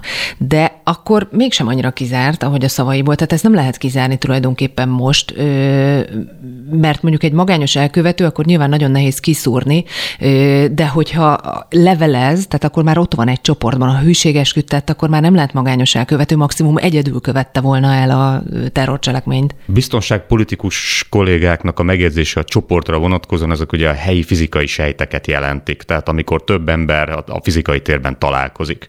Ezek internetes közösségek, és nem csak az iszlám terrorizmus, hanem a szélső jobboldali terrorizmus, az extrém nőgyűlölettel kapcsolatos terrorista csoportok, ezek mind-mind internetes virtuális csoportok, tehát itt kell, hogy adjon valami erőt eh, a leendő elkövetőnek, aki ezt az egészet jellemzően magányosan találja ki, és a különböző, mondjuk úgy, hogy a receptek alapján kezdi összerakni azt, hogy hogyan is lehetne elkövetni az adott terrortámadást. Ezek a receptek, Gyarmat István kollégája, vagy biztonságpolitikai szakértő mondja, hogy az iszlám állam képviselt tanokat, viselkedés mintákat egyszerűen az interneten megtalálható videókból magáévá tudja tenni valaki, de akár a bombakészítést is innen tanulhatta, tehát mindent meg lehet találni az interneten szabadon? Nem akarok ötleteket adni nyilván senkinek sem, de hát képtelenség az iszlám állam tanait vagy viselkedés mintáit szűrni. Én, én kellően öreg vagyok ahhoz, hogy már, már amikor az internet megjelent Magyarországon 92-93-ban már elkezdtem használni, és akkor azon viccelődtünk, hogy beneírjuk a keresőbe a bomba szót, vagy bombakészítés szót, mert kijön a rendőrség, és a nyakunkon térdelve fog elvinni minket. Konkrétan a 90-es évek vége felé már bombakészítés házi receptje magyar nyelven az interneten elérhető mm. volt. Az iszlám állam abban alkotott nagyot az interneten, hogy ők konkrétan e, teljes útmutatókat tettek föl a 2010-es évek elején, az 2010-es évek elején, igen, az internetre, és egy nagyon profi közösségi média szolgáltatást üzemeltettek. Például az egyik vezetőjük nyugati egyetemen tanult, nyugati multiknál dolgozott social media marketing menedzserként, tehát egy nagyon profin alkották meg a 2010-es évek fiataljainak azt, hogy hogyan hajtsák végre ezeket a cselekményeket. Döbbenet egyébként van olyan nyelvük, szavaik, kódjaik, jeleik az interneten a terroristáknak, ami mondjuk nekünk az égvilágon semmit nem mond, de nekik nagyon is? Minden ilyen szubkultúrának megvan a maga tolvajnyelve, eh, amit nyilván használnak. Én ezt konkrétan nem ismerem, de feltételezem, hogy megvannak ezek a szavak. Egyébként mi az a pont, amikor közbeavatkozik a tech, azt tudja? Tehát figyelik hetekig, ugye ezt mondta Gulyás Gergely, aztán most már látják az internetes tevékenységét, és nem tudom, ha összegyűlik elég bizonyíték arra, hogy ő mit akart csinálni, akkor avatkoznak közbe? Én kiberbiztonsággal foglalkozom, úgyhogy a válaszom az inkább mondjuk az informált laikusnak a válasza lesz, de úgy tűnik, hogy miután Nyugat-Európában, az Egyesült Államokban is a magányos elkövetők általában nagyon hamar szoktak lépni, itt inkább nem akarták megvárni, hogy mi történjen. Tehát azt gondolhatja az átlagos, igen, átlagos néző hallgató, hogy á, mit követett volna el, á, teljesen ártalmatlan. Nagyon sok ilyen látszólag ártalmatlan fiatal hajtott végre terrortámadást Nyugat-Európában és Amerikában. Akkor vissza a szakmájához. Mit lehet tenni ezek ellen a tartalmak tartalmak ellen, vagy mi a legnagyobb kihívás az online bűnözőkkel szemben. Én olvastam egy, egy cikket, nem mostani, 16-os, tehát jó sok évvel ezelőtt, hogy az iszlám állam akkor százezer tweetet publikált naponta. Tehát ez döbbenetes. Ez mennyi lehet most? Most már nullához közelít, ugyanis Aha. pontosan azért, mert a 2010-es évek közepén nagyon elharapozott ez a fajta propaganda. A nagy közösségi hálózatok szolgáltatói együtt, elkezdtek együttműködni a nyugati kormányokkal, és nagyon sikeresen visszaszorítottak ezt a propagandát. Tehát ma már nagyon nehéz megtalálni csak úgy ezt a propagandát, nagyon kell keresni, és nagyon mm, tényleg titkos csoportokban próbálják meg ezt kifejteni, úgyhogy jól működik a szűrés. Krasznai Csaba, köszönöm, hogy itt volt. Akkor ez a pozitív zárszavunk már. Köszönöm szépen. Köszönöm. Aktuál. Friss hírek, információk, beszélgetések. A Spirit FM reggeli műsora. Indítsa velünk a napot, hogy képben legyen. A mikrofonnál Szőlősi Györgyi. Így van, megyünk már is tovább, kapcsoljuk Borsi Dávidot, a BKK szóvivőjét. Jó reggelt, szervusz! Jó reggelt kívánok, szervusz, köszöntöm a kedves hallgatókat. Igen, mert mondtam a hallgatóknak, hogy mégis lesznek BKK hajók, csak egy kicsit másképpen, és arról is kérdezlek majd, hogy nem sokáig használhatják már az autósok a Lánchidat, a gyalogosok ugye már régóta nem. No, a közleményetekből kiderült, hogy mégis lesznek ezek a bizonyos hajók, pedig hát néhány napja még úgy volt, hogy nem, és nagyon szomorúak voltunk. Mi történt? Mindent megtettünk annak érdekében, hogy ezt az igényt eh, ki tudjuk elégíteni az idei nyár folyamán is. Ezt már a múlt heti beszélgetésünk során Róna Jegonnak is említettem, hogy, hogy dolgozunk azon, hogy a Maharta valamilyen formában beindulhasson mégis a hajózás a Dunán. Ez sikerült rövidre zárnunk, és a BKK, illetve a Mahart együttműködésében a mai nap folyamán elindulnak a menetrend szerinti hajójáratok. Az lett volna a következő kérdésem, hogy mikortól, de akkor mától már járnak. Milyen menetrenddel? 12 órakor indul az első hajójárat, és két óránként lehet ismét találkozni vele a Vigadótéren. Egészen 8 óráig közlekednek ezek a hajók, méghozzá Vigadótér Akadémia Margit sziget, és onnan visszafordulva Batyányi tér, Műegyetem, Bálna, Vigadótér útvonalon, bármelyik megállóban, bármelyik hajóállomáson fel lehet szállni. Szeretik ezt a hajójáratot a fővárosiak? Tehát sokan, sokan szoktak utazni rajta? Ugye utoljára 2019 nyarán volt hajójárat a Dunán, hiszen a pandémia a tavalyi évben is elsodorta a nyári hajózást.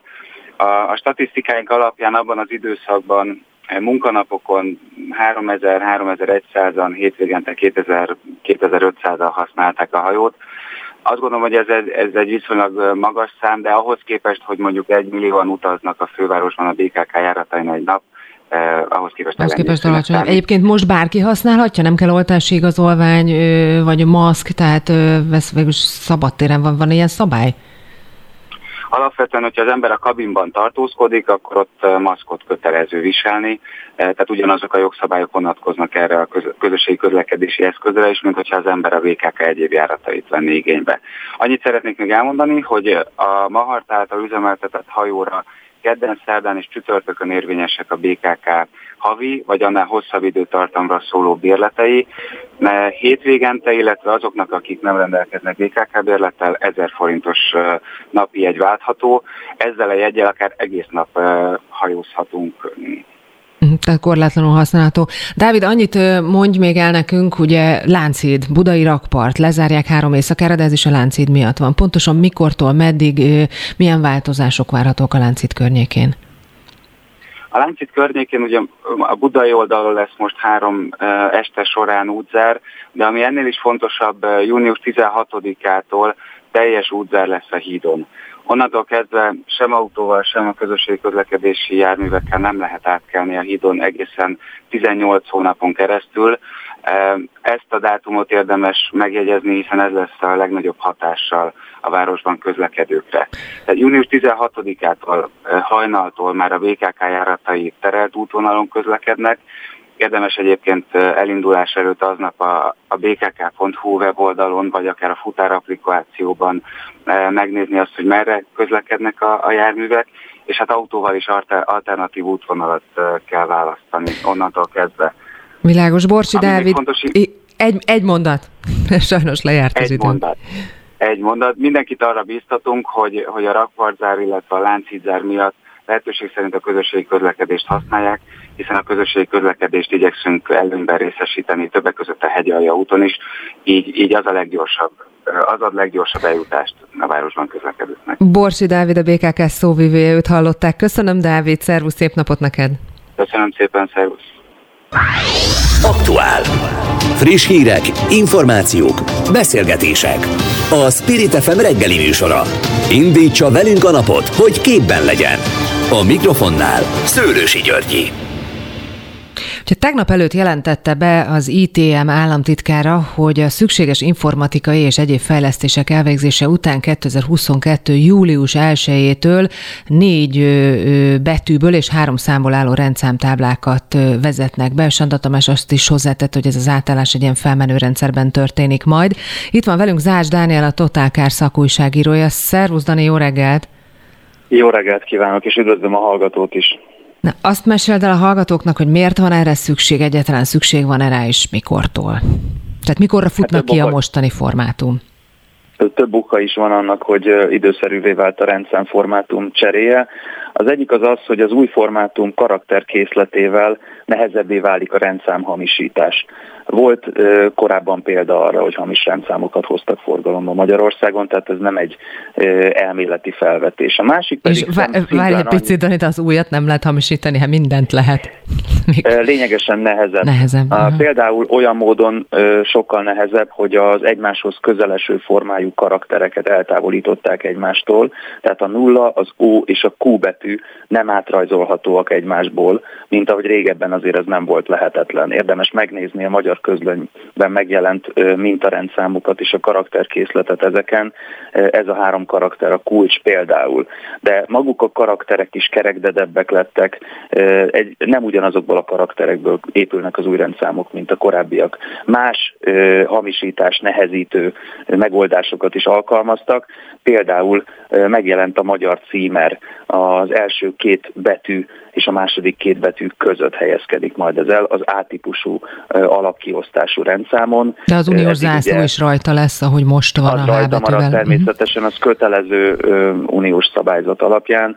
Ez ugye továbbra is a rendszám bal oldalán lesz függőlegesen a csillagkoszorú és a H betű, és természetesen lesznek egyedi rendszámok is, de hogy a kérdésre visszatérjek, egyszerűen elfogytak a kombinációk, illetve elfogynak lassan a kombinációk.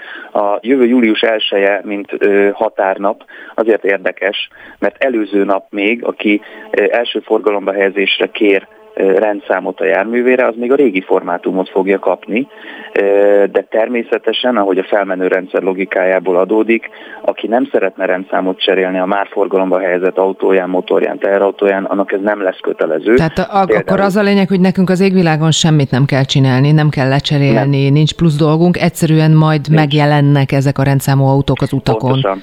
Pontosan, tehát gyakorlatilag évi 3-400 ezer forgalomba helyezés történik Magyarországon. A hivatalos statisztika szerint megnéztem 5,3 millió rendszámos gépjármű van a magyar forgalomban, és akkor ezt a két számot kell arányítani egymáshoz, hogyha látni akarjuk, hogy milyen ütemben fognak megjelenni, illetve kivezetődni a régi rendszámok, ahogy ugye a régebbi autókat vagy az összetört autókat kivezetik a forgalomból.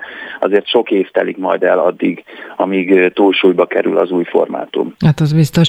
Dani, azt olvasom itt a közleményben, az ITM közleményében, hogy az ideiglenes rendszámoknál is van változás. Az micsoda? Nem, nem, nem is tudom, mikor kap Igen. ideiglenes rendszámot egy autó.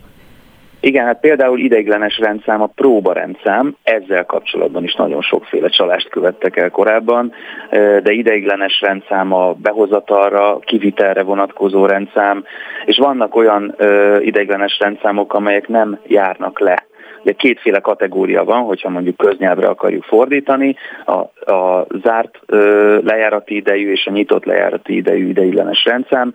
Olyan ö, járművekre helyezik ezeket fel, amelyeket ö, csak időszakosan használnak például a forgalomban, és ezeket is rendszámmá konvertálják, tehát összevonják ezeket a kategóriákat, és nem magából, több esetben nem magából a betűazonosítóból, mint ahogy ugye a PÉS rendszám, a próbarendszám az P kötőjel számsor volt korábban, lehet majd tudni, hogy, hogy ez egy próbarendszám, hanem a, a, a nyilvántartó oldaláról tudják majd ezt megállapítani, és nyilván, hogyha a rendszám lejár, akkor a kibocsátás éve ugyanúgy szeretni fog egy háttérszín előtt ezeken a rendszámokon, mint eddig és természetesen az indítási napló az ugyanúgy megmarad, megmarad. korábban is volt. Azt olvasom, hogy a muzeális jellegű járműveknél is van változás. Egyrészt ott mi, másrészt pedig csak érdekesség, tehát sok ilyen jármű van Magyarországon, ezeket ilyen befektetésnek tartják, vagy kettelésből? Vagy ez egy jó befektetés? Né- Hát az én becslésem szerint néhány tízezer oldtimer minősítésű jármű lehet Magyarországon. Ezt fontos tudni, hogy ezeket általában sokkal ritkábban kell műszaki ellenőrzésre vinni, és a, a közterheik is alacsonyabbak lehetnek, mint a, mint a rendszeres forgalomban vég, lévő járműveké. A befektetési célból vásárolják, vásárolják sokan ezeket az autókat és motorkerékpárokat. Azt te tudod, hogy melyik a legrégebbi itthon, vagy melyik ér a legtöbbet? Én úgy tudom, hogy a, úgy tudom, hogy a 900-as évek elejéről van itthon forgalomban lévő jármű. Azt hiszem, hogy ez egy Ford T modell. Aha, és uh, hogy melyik éri a, a legtöbbet, én arra tippelnék, hogy az nem egy régi jármű. Tehát én úgy gondolom, hogy az valószínűleg egy, egy hipersportautó, az egy, például egy Lamborghini lehet, vagy egy, vagy egy kortás Bentley. Elnézést, hogy márkanevet mondok, de mondjuk itt a mhm. kontextusból ez adódik. És, és ezek után a a 100 milliós nagyságrendű forintba kerülő járművek után következnek a, a legdrágább oldtimerek több 10 millió forint értékben mm. nyilvánvalóan. Még egy dolog eszembe jutott, és aztán el kell, hogy köszönjek tőled, ha valaki egyéni rend, ugye vannak ezek az egyéni rendszámok, ott semmi változás nincs, ugye? Tehát ezt lehet továbbra is kérni. Lehet, bár van változás. Ott nagyon sokféle, ugye egyedi rendszámról abban az esetben beszélünk, hogyha valaki például olyan egyedi karaktersort szeretne, amely mondjuk az ő cégének a nevét mutatja meg. Itt a, a mozgástér határa az a 6 betű egy szám kötőjelel elválasztva, de a számok és betűk arányát minimum három betűtől felfelé menő rendszerben lehet variálni, és az fontos még, hogy ezeknél és a, és a hagyományos rendszámoknál is ki vannak zárva bizonyos karakterkombinációk, betűkombinációk, például az obszcén, sértő, vulgáris kifejezésekre utaló, utaló kombinációkat nem fogják kiadni, de ezt előre szabályozták, tehát véletlenül például nem fognak ilyenek forgalomba kerülni.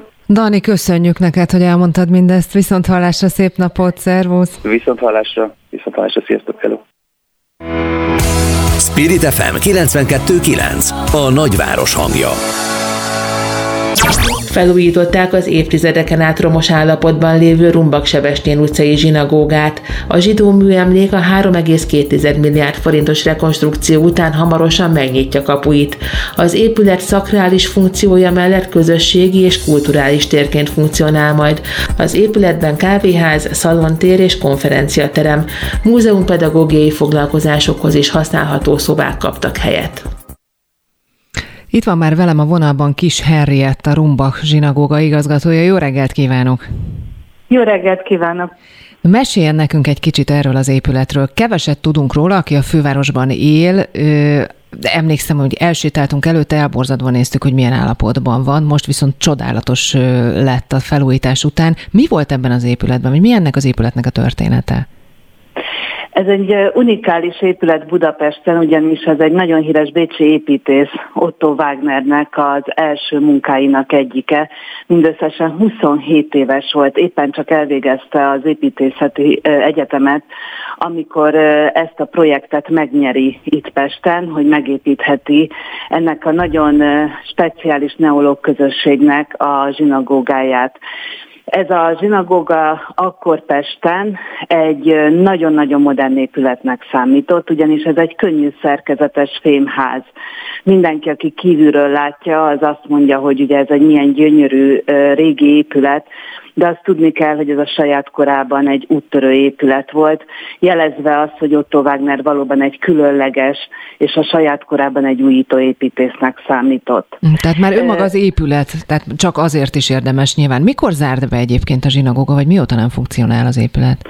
Az utolsó rabbi, akit maga a közösség választott, 1857-ben hagyta el, a, hagyta el Magyarországot az 56-os forradalom után, és utána pedig hát egy körülbelül bő másfél évtizeden keresztül a zsinagóga közössége megpróbálta fenntartani az akkor már nagyon romos épületben lévő zsinagógát, de nem tudott már jogazdája lenni. Ekkor először átkerül az ingatlan, a budapesti ingatlan kezelőhöz, majd pedig 1988-ban az Alba Régia vette meg, és egy múzeumteret, valamint koncertteret képzelt el ebben a zsinagógában, már nem zsinagógai funkcióval. Ez az építkezés akkor el is kezdődött, és 93-ig maga maga a zsinagóga tér a női kazat szintjeig egy nagyon komoly átépítésen és rekonstrukción esett át, és azt el kell mondanom, hogy van egy hídemberünk, őt Baliga Kornélnak hívják, ő vezette már akkor is a zsinagóga belső terének a rekonstrukcióját, és a mostani felújításon is ő volt a belső építész. Azonban 93-ban tönkre megy az Alba régia, és tulajdonképpen ennek a zsinagógának a hányattatása igazán ezután kezdődik, hiszen egy senki földjévé válik. Én úgy szoktam mondani, hogy a kerületnek a szemét lerakója lett tulajdonképpen ez a zsinagóga, ekkor sokkal nagyobb károk keletkeznek benne, mint addig bármikor. Borzalmas állapotban volt, de ne is beszéljünk erről, inkább arról beszéljünk, ne, mert nehogy kifussunk az időből, hogy most aki ellátogat ide, egyrészt mikortól lehet ellátogatni, mit talál, kiket várnak, mert nem csak szakrális funkciója lesz az épületnek, hanem én ugye azt mondtam, hogy egy közösségi és kulturális térként is funkcionál majd. Így van, a zsinagóga, hogy reményeink szerint már júliustól, ahogyan a, a nyitás engedi, ugye mi is a Covid helyzethez és a turisztikának a folyamataihoz vagyunk kötve, de azon vagyunk, hogy júliusban ez a tér már látogathatóvá váljon a turisták számára. Vasárnap. Júliusban? Júli, Lili, uh-huh. igen, igen, igen, igen, a következő hónaptól kezdve. Tehát ez azt fogja jelenteni, hogy a zsinagóga vasárnaptól egészen péntek délig egy turisztikai látványosság, ezzel párhuzamosan egy kóser kávéház várja az ide látogatókat felfrissülési céljából. Mellette párhuzamosan konferenciák tartására alkalmas terem nyílik meg, illetve a neológia közössége számára és a zsidó közösségek számára, ahogy ön is említette, közösségi terek találhatók az első emeleten. A harmadik emelet területen, és a karzaton pedig egy csodálatos múzeumi tartalom várja Toronyi Zsuzsa, Klein Rudolf és Forgács Péter fantasztikus munkáját csodálhatják meg, akik ide érkeznek.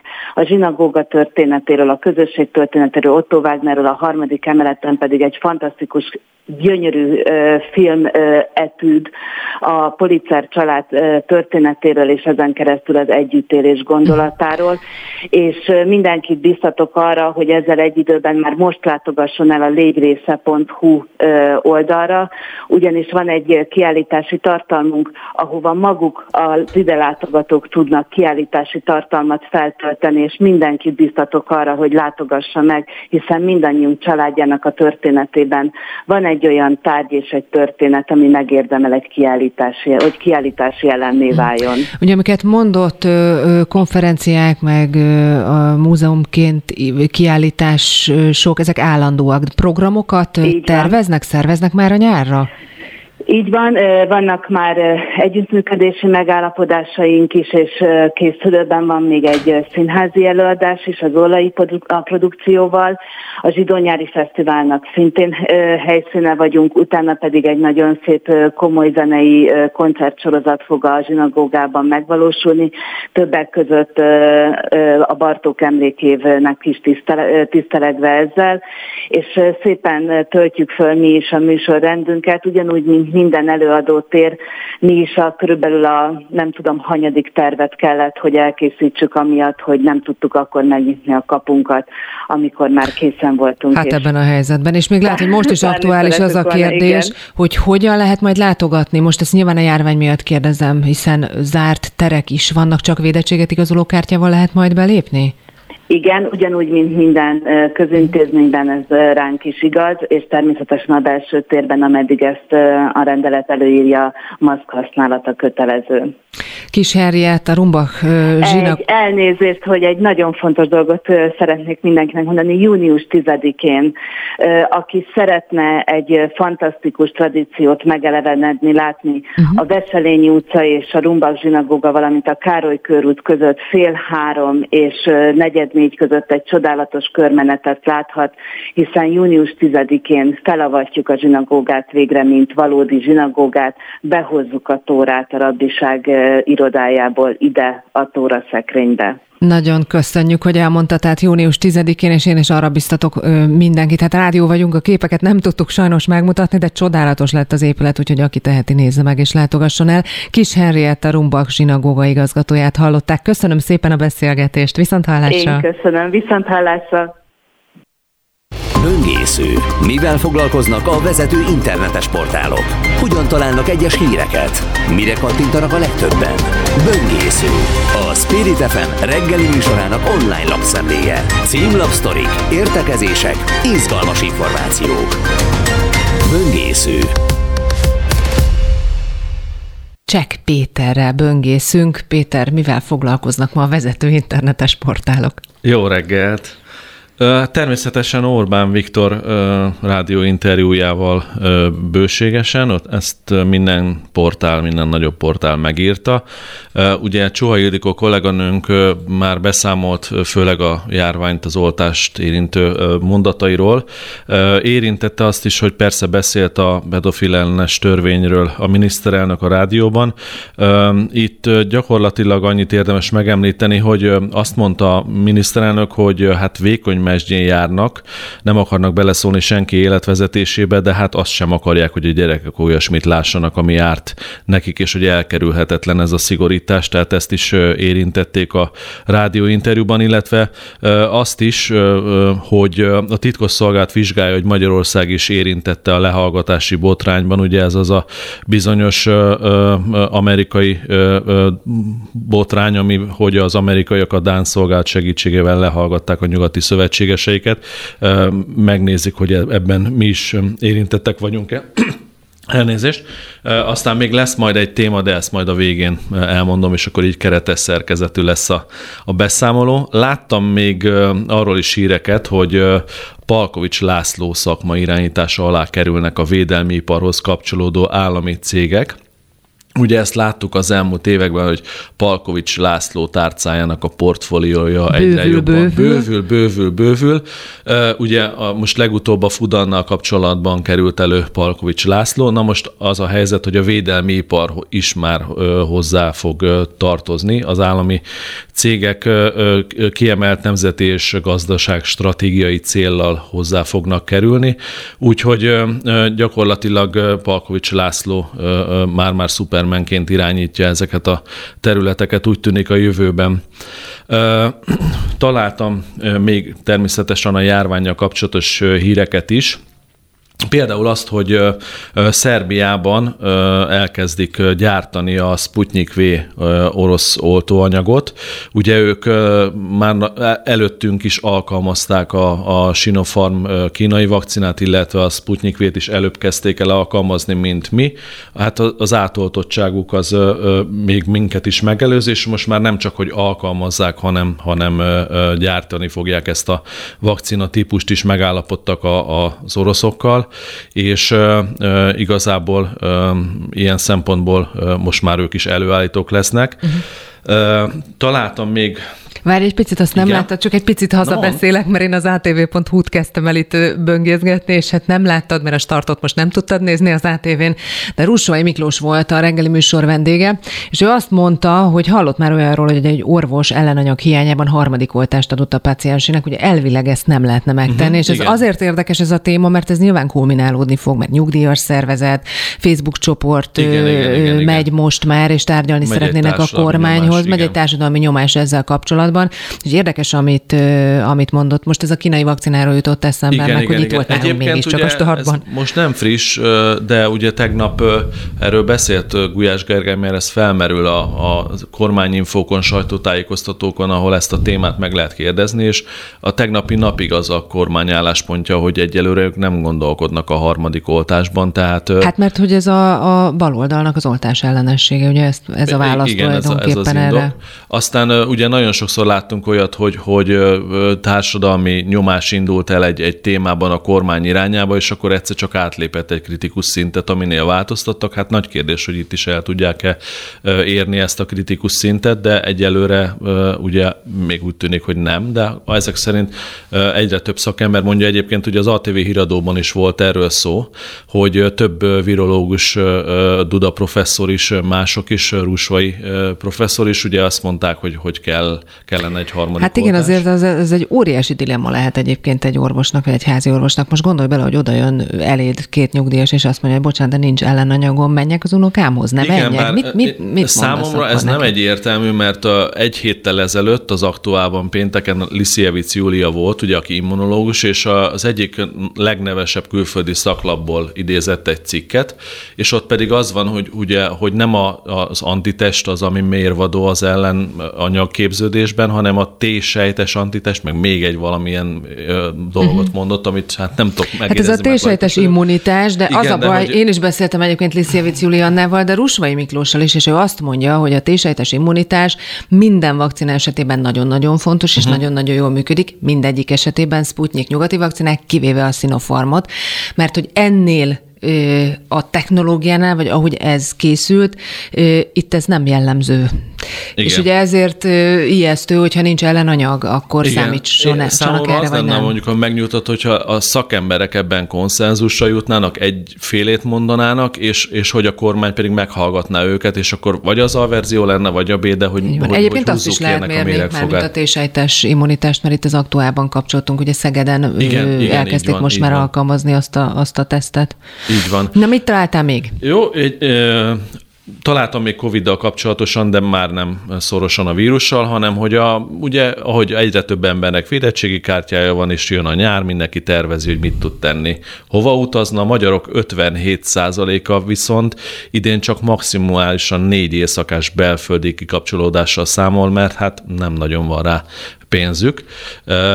Ennek a részleteit majd meg fogják találni a kedves hallgatók a neten, ha utána néznek. És egy utolsó, hogy Orbán Viktor, hogyha már a keretes szerkezetet említettem, akkor visszatérünk a rádióinterjújához. Hát nem boldog a miniszterelnök, mert hogy nem láthatja a pályán szoboszlait. Ugye nemrég derült ki, hogy sérülés miatt a magyar kiváló játékos hát ez nem számomra újdonság. Részt az Európa-bajnokságon, és hát sajnos ö, ö, ö, így a foci kedvelők lemaradnak az ő játékáról. Hát a miniszterelnök sem boldog, de ennek ellenére nagyszerű ebére számít. Most nagyszerű. Már Figyelj, még van egy kis időnk, tényleg csak fél percünk, még egyet találtam megint az ATV.hu-ról, azt láttad, hogy mennyi pénzt gyűjtöttek Jakab Péternek? Nem. Ugye elindult egy gyűjtés, mert Kövér László megbüntette majdnem 10 millió forintra 9,6, és azt írta most Jakab a Facebook oldalán, hogy már majdnem 7 millió forint támogatást gyűjt össze. Az, az, az mondjuk igen. azért az nem, nem semmi. És Akkor hát... nem kell aggódniuk azoknak, akik azt gondolták, hogy elszegényedik a jobbik elnöke, mert akkor ezek szerint a választói összedobják neki. Úgy tűnik, igen. Megijedtünk, hogy nehogy elszegényedjen Jakab Péter. De a viccet félretéve ez a 7 millió azért az egy szép összeg, és gyors. Az egy szép gyors. összeg, meg a 9,6 milliós az nagyon is durva, úgyhogy azért messze vezet. Peti, köszönöm neked. Cseh Pétert hallották, köszönöm. Szép napot. Nincs más hátra, mint hogy elköszönjek önöktől, rögtön utánunk kezdődik majd a bistró, úgyhogy maradjanak velünk.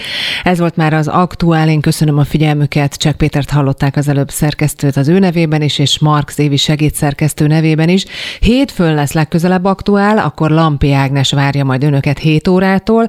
Most jön tehát a bistró, kellemes hétvégét, viszont hallásra!